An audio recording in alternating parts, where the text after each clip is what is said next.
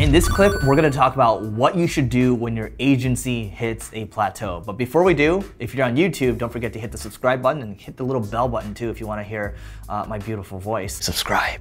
And it doesn't matter what channel you're on, don't forget to subscribe or follow wherever you are coming from if you enjoy clips on growing your business and uh, just personal growth too and things like that. All right, so let's talk about this. Here's what you should do in the very beginning. And I recommend reading this book. It's called What Got You Here Won't Get You There. In the past, what I've looked at is uh, when my agency has hit a plateau, oftentimes it's because I don't know what I don't know. When I first took over the agency, and uh, I took over my agency, Single Grain, First thing that happened was I joined a group called Entrepreneurs Organization. And in the group, you have seasoned entrepreneurs, they're all doing over seven figures a year, and everyone does things differently. And at the time, I was the youngest person in the group. I think I was maybe 26 years old or so. Basically, I was getting, I was downloading a lot of information from people because what was going on was my business was failing. Um, I took it over when it was a failing business and I made it fail even more. I was basically in disaster mode. And yeah, I mean, I didn't just hit a plateau. I mean, I hit a plateau and I was going straight down. Um, so I was jumping off a cliff, basically.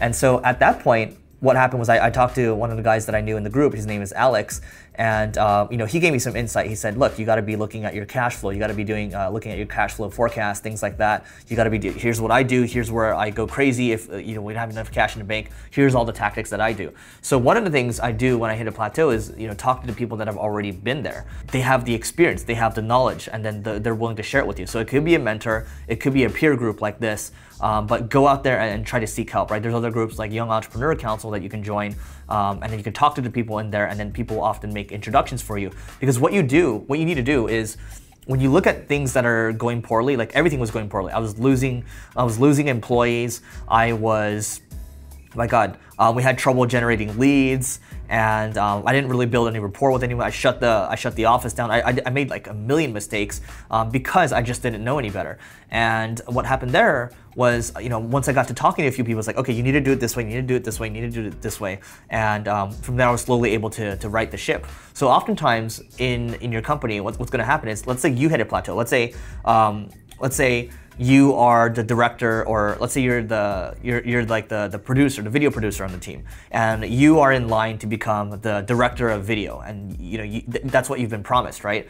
Now what happens here is if you are unable to uh, from a business perspective you look at that person you say okay um, how's this person doing in terms of uh, hitting numbers? How's this person doing in terms of um, you know building just in general like being an asset to the team right? And you have to look at things from a sports team perspective. When when you look at a sports team like the NBA or the soccer teams or the NFL, what happens there is even the best players they get cut. Even the players that have been with the team for the longest time, they get cut because they can't perform anymore. Or what happens is they end up being relegated into a uh, reserve role, and then someone they end up hiring some fresh talent or someone that's been there already, someone that's that's, that's very experienced. So good example of this would be Anthony Davis, bringing Anthony Davis to the Lakers. They had to trade three of their really promising stars um, or their young core, and then they traded I, I think three first round picks. So basically in sports, they're giving up a lot to get this one player, um, and they're, they're paying this one player a lot of money.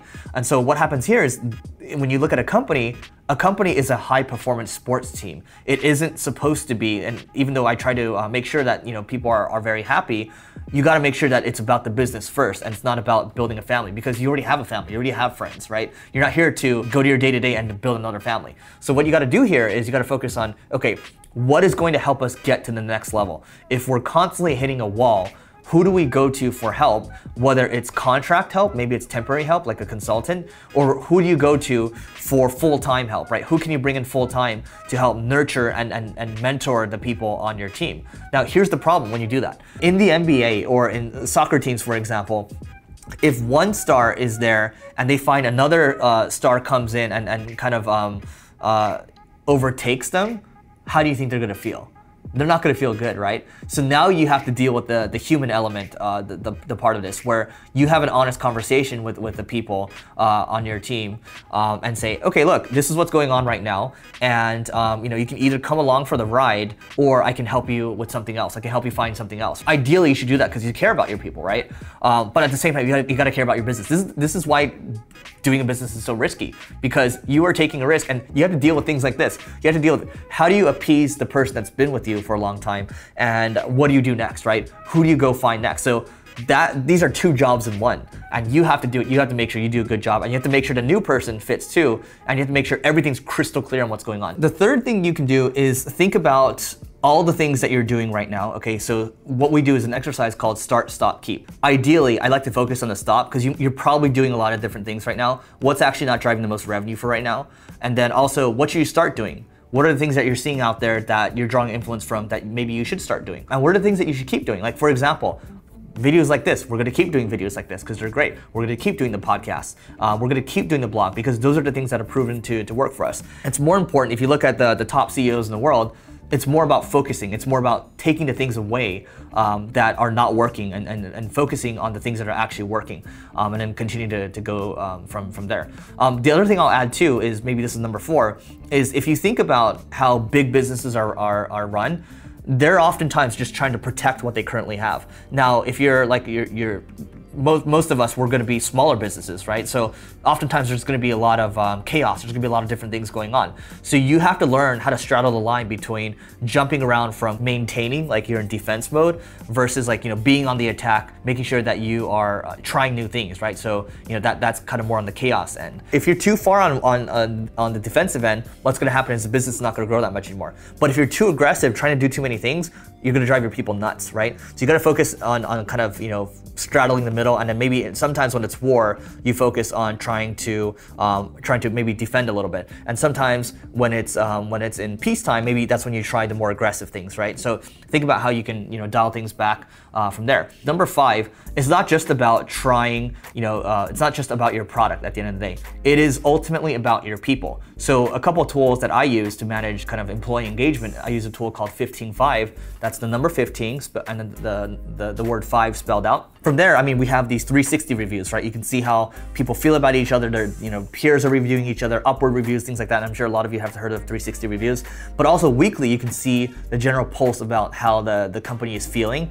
Um, you can see how people are, are, are, tracking in terms of things they got done, um, people high-fiving each other, uh, things like that, right? So employee engagement super important for us, and then also focusing on uh, the culture because what you, the only reason you're going to build a high-performance sports team that, that will stay here for a long time is you break, you build a great culture because people are going to talk about your culture, people are going to stay longer, okay, and you're going to be able to get the things that you need to get done. Ideally, what you want the, the, the people on your on your team to be aware of too is you want them to to look out for themselves, right? Um, so I actually learned this from uh, the Netflix book called Powerful. Uh, Patty McCord, I think she was their head of HR, and um, what she said was she always encouraged people to kind of look out for themselves, right? Um, and to make sure that you know everything they did was to, you know, perform for the company and make sure that they had the right people in the right seats and they're constantly out there, you know, on the lookout. And, you know, people weren't satisfied with things, you know, they would just go and talk to them and just be very upfront, be, be very direct. I think what happened when I hit a plateau was I tried to do everything on my own. I tried to, I tried to save the company on my own.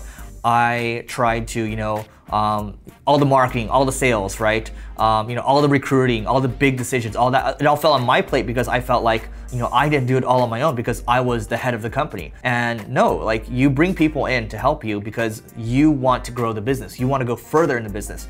You can't do that by yourself. So what I learned was I, I didn't learn to leverage the, the, the, people I had around me that, that were, were willing to help, that they wanted to help and they wanted to get better. So you gotta learn, if you're hitting a plateau, I, am talking more about people again. You gotta delegate, okay? When you hit a plateau, you gotta look for who's actually been there, who's actually got the experience, and then bring those people in. You gotta talk to people that have experience. You gotta kind of measure employee engagement too. And it, this is all the stuff that we, we we often put on the back burner. We think about it's all about the product, it's all about the service. But no, at the end of the day, every single business, every every single thing you see around you, it's not just oh, it's a business. It's it's people. Remember, it's also a business too. So you're building a high performance sports team. Okay, so here's what I want you to do now. Click on the link below. It could be the first link in the description or the first link in the comments. It's gonna help you grow your agency or your consulting business. It's a free video just for you.